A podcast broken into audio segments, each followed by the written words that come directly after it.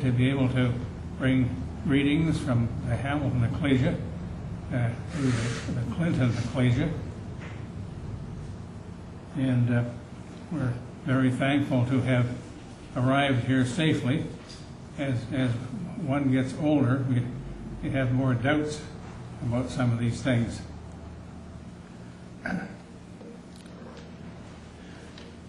Well, brothers and sisters and, and young people, let me ask you a question.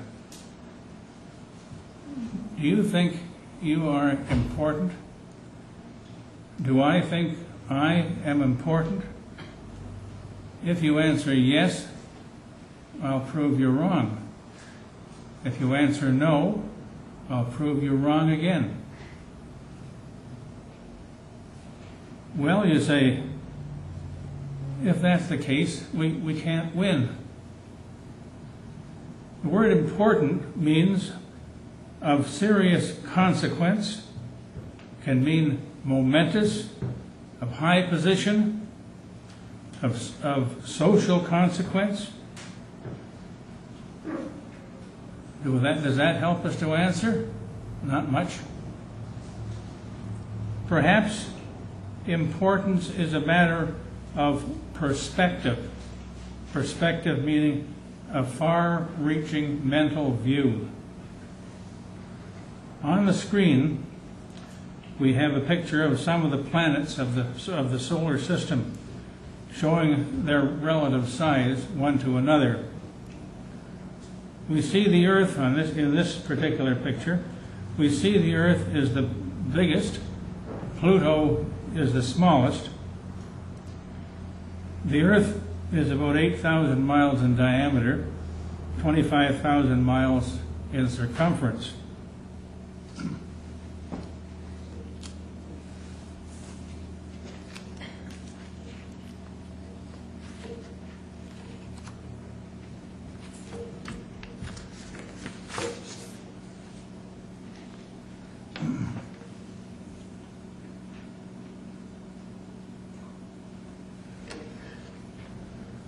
We look at another picture.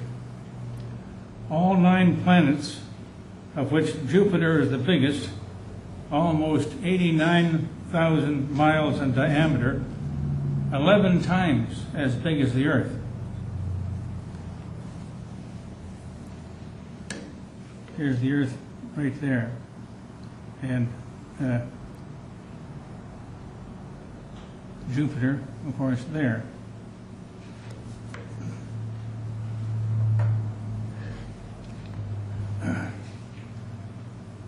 Next, we have another picture.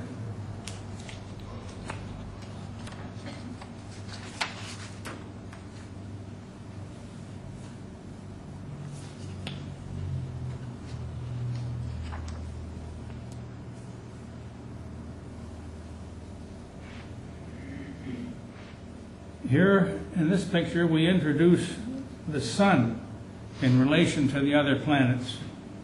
Now, the relative size of the, of the Earth and the Sun is like comparing a, a pea to a bowling ball. The Sun is 865,000 miles in diameter, 109 times the diameter of the Earth. Here's the Earth right there, and of course the Sun.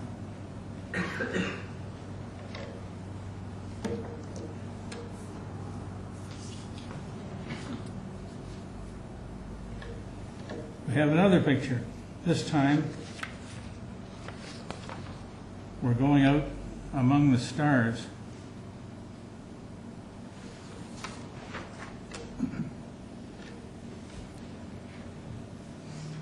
The big one in the, uh, on, on the right-hand side there is called Arcturus.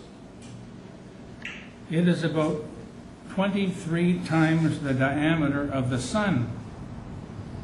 And on this, on this scale, the Earth is so small that it doesn't even show up. Well, finally, I don't go, I, we don't go on forever this way, but finally, we have another picture.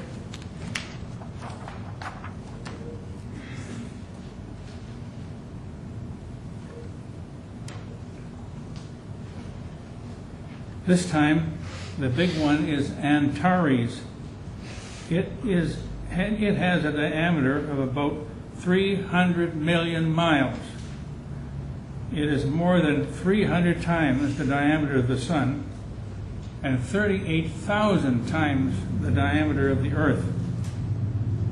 It is 400 light years from the earth, so that if you could travel at the speed of light, it would take you 400 years to get there.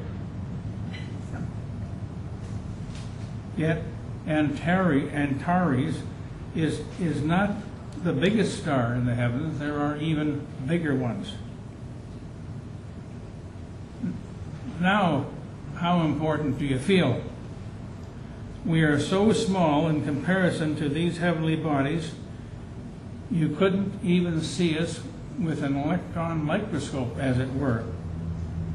Yet, here is the awesome, awesome thought, brothers and sisters and young people. The God of Abraham, the God in whom we place our eternal, our hope for eternal salvation, not only created us, but he created these heavenly bodies that our minds can scarcely comprehend. He is the all powerful creator of the universe. Well, having reached the, the bottom of the barrel of self importance, we are now in a position to turn a corner and see another divine revelation. Well, the eternal, the eternal purpose of God is clearly stated in the scriptures. The prophet Habakkuk in, in chapter 2, verse 14 says, and you don't need to turn this up, For the earth shall be filled with the knowledge of the glory of God as the waters cover the sea. Then Moses in Numbers uh, 14, verse 21 says, But as truly, or at least it says, But as truly as I live, all the earth shall be filled with the glory of the Lord. David in Psalm 72, uh, verses 18 and 19 exclaims, Blessed be the Lord God, the God of Israel, who only doeth wondrous things. And blessed be his glorious name forever and ever. And let the whole earth be filled with his glory.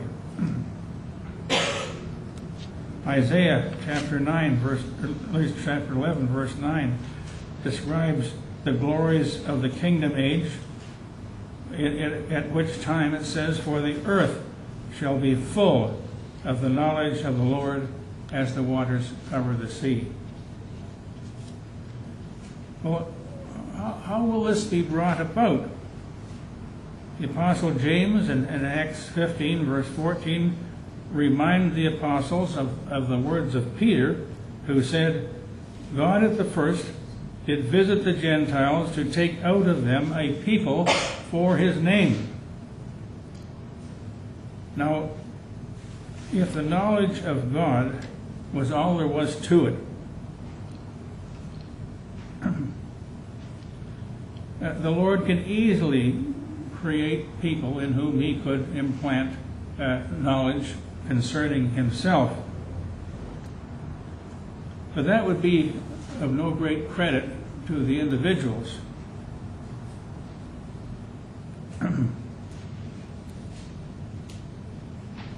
However, the knowledge of God revealed the moral character of God, and it also revealed that the, the behavior of mankind was expected to reflect that moral character. Now, it is not our purpose this morning to deal with the fall of Adam, but rather to deal with the consequences of that fall and their relationship to the, to the Lord's expectations. there were two major consequences of Adam's sin. The one was mankind would become dying creatures. The other was that man would have a tendency uh, to behave contrary to the wishes of the Creator, and to do otherwise,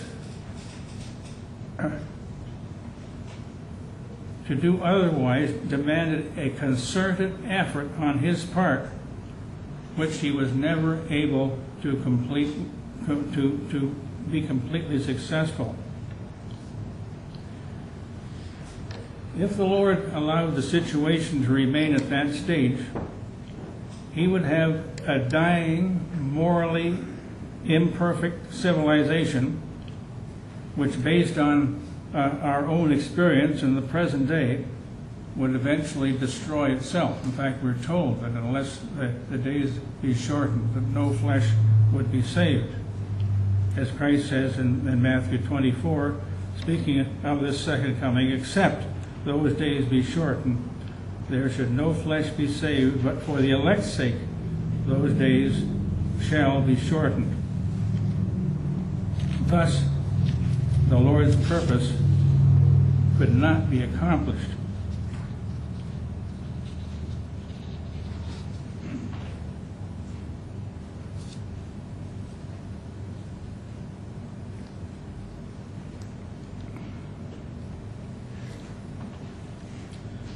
Therefore, for the earth to be filled with the knowledge of the glory of God in any permanent way, the people would have to be immortal. And for the Lord to place his name on imperfect and unworthy people, they would have to be accounted worthy. And such an accomplishment uh, which would require a stupendous and magnificent undertaking on the part of the Lord. And this is exactly what he did. God chose a relationship between this uh, submicroscopic particle called man as that of a parent and a child. Now, as, as I speak about these things, keep in mind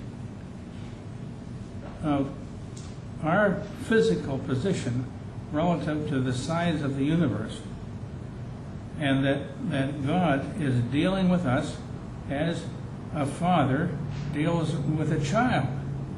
Now, this is quite an amazing thing.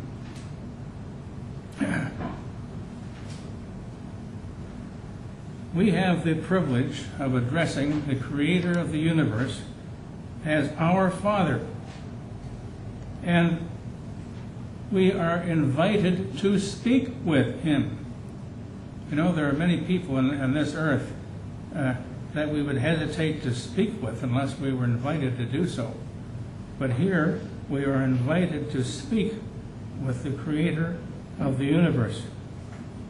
Such a relationship we can only dimly appreciate. It is, it is awe inspiring. Yet the Lord's consideration for the human creation goes even further. Being a father, God begat a human son who, because of his moral perfection, was able to bear all the moral imperfections of those who believe in him in order that they could be accounted worthy to bear the name of the eternal Father. But the Lord's consideration goes even farther yet. He allowed that Son, his only begotten Son, to die an agonizing death on the, on the cross as the Apostle John said in, in John 3 and 16, which we repeat time and time again without even thinking about it, that whosoever believeth in him should not perish, but have everlasting life. And Paul uh, states in Romans 10 and 9, If thou confess with thy mouth the Lord Jesus, and shalt believe in thine heart that God raised him from the dead, thou shalt be saved.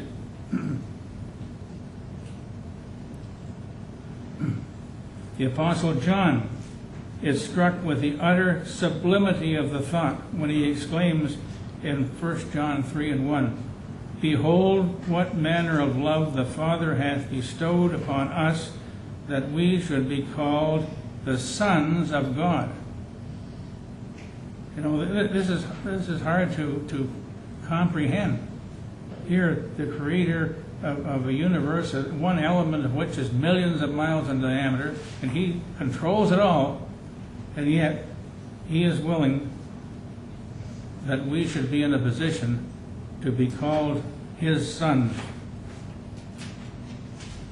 Peter also grasped the wonder of, God's consideration, which he expresses in 2 Peter 1, verses 2 to 4, where he says, Grace and peace be multiplied unto you through the knowledge of God and of Jesus our Lord, according as his divine power hath given uh, us all things that pertain, pertain to life and godliness, through the knowledge of him that hath called us unto glory and virtue, whereby are given unto us exceeding great and precious promises, that by these we might be partakers of the divine nature, having escaped the corruption that is in the world through lust.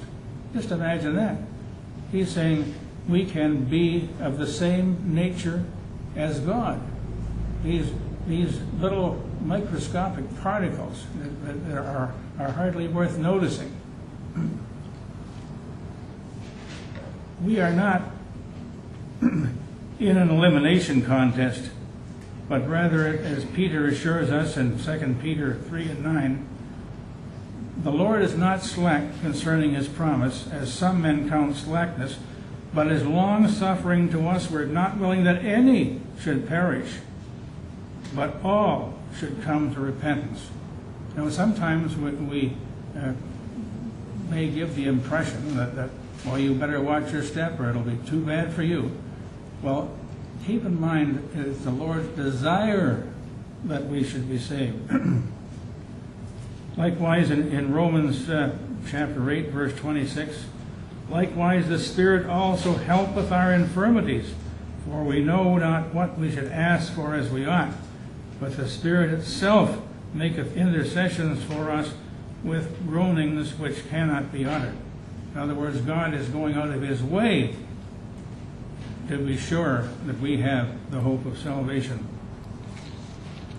But let us not make any mistake and take the Lord's blessing for granted.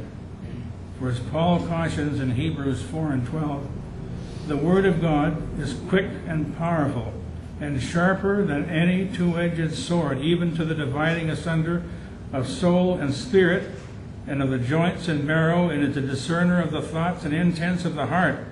Neither is there any creature that is not made manifest in his sight, but all things are naked and open unto him with whom we have to do. There, there is no way that we can fool the Lord. Our heart has to be open and, and righteous and dedicated to his service. and, and, you know, when you come to think of it, uh, when you when, when you think of the our exalted position that, that has been offered to us, how on earth could we do anything else but be dedicated to his service?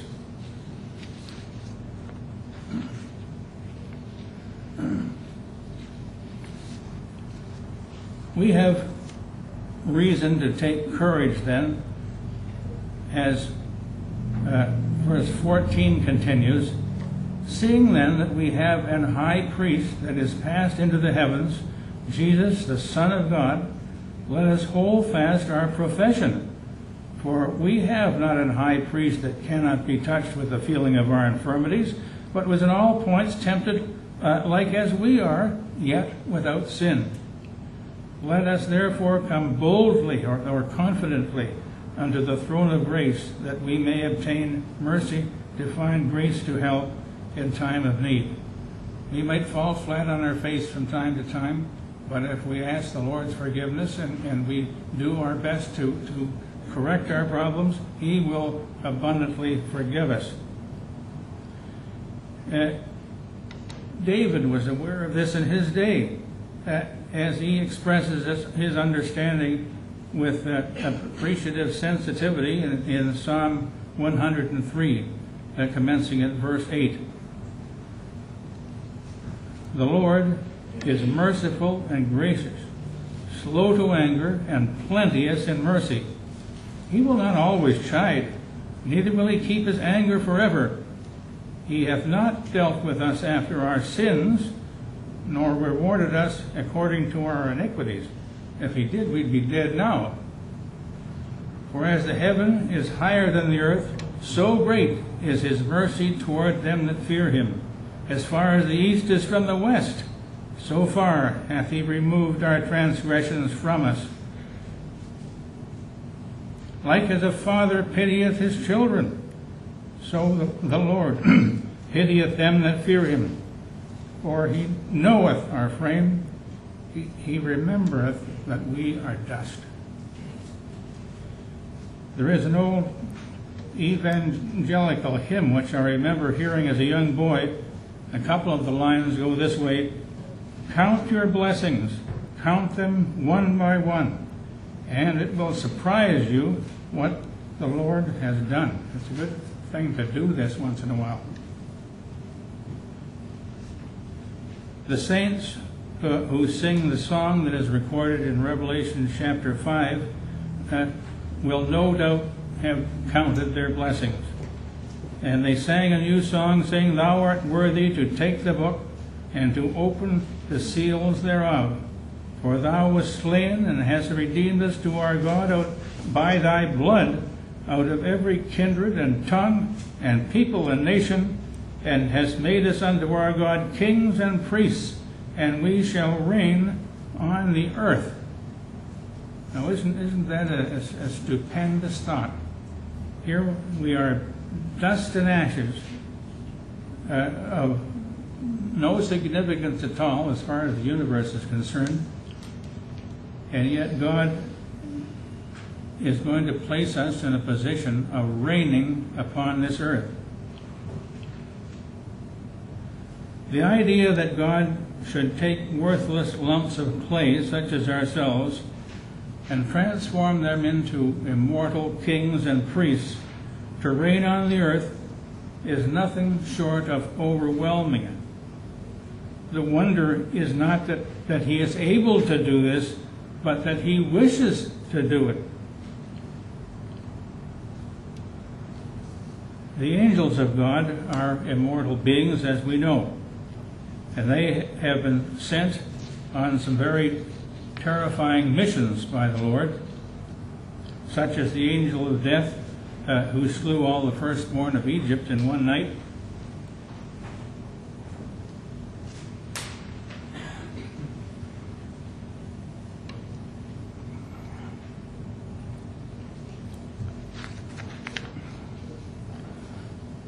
But do we realize and do we understand and appreciate that the immortal saints will have the angels at their command?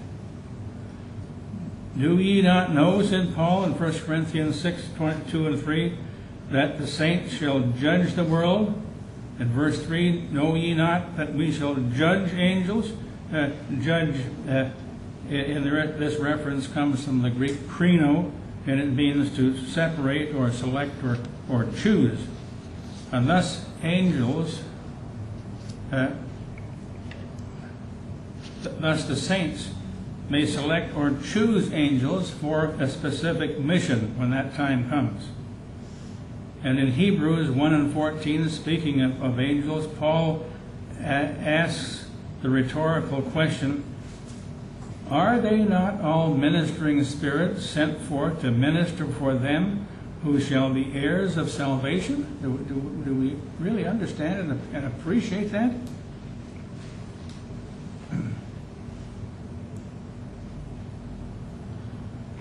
Does this not help us to realize the high calling we have in Christ Jesus? Does this not help us to appreciate the importance the Lord has placed upon us. It is up to us to keep it that way. Otherwise, we are as unimportant and worthless as the chaff in Nebuchadnezzar's dream, where in Daniel 2 and 35 it says, And became like the chaff of the summer threshing floors, and the wind carried them away, and there was no place found for them. This is our position apart from the service to God. We have a hymn, the second verse of which reads, Oh, pardon me, that I'm, I'm a little ahead of myself. Uh, a word of warning from Solomon in Ecclesiastes chapter 12, verses 13 and 14. Let us hear the conclusion of the whole matter. Fear God and keep his commandments, for this is the whole duty of man. For God shall bring every work into judgment, and every secret thing, whether it be good or whether it be evil.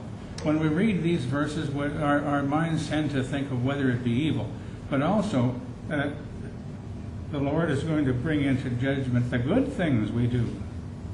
So that those things will not be lost. We, ha- we have a hymn, the second verse of which reads, There is a battle to be fought, an onward race to run, a crown of glory to be sought, a victory to be won. And to this end, our Lord encourages us to remember his words in Matthew 11, 29 and 30. Come unto me, all ye that labor and are heavy laden, and I will give you rest.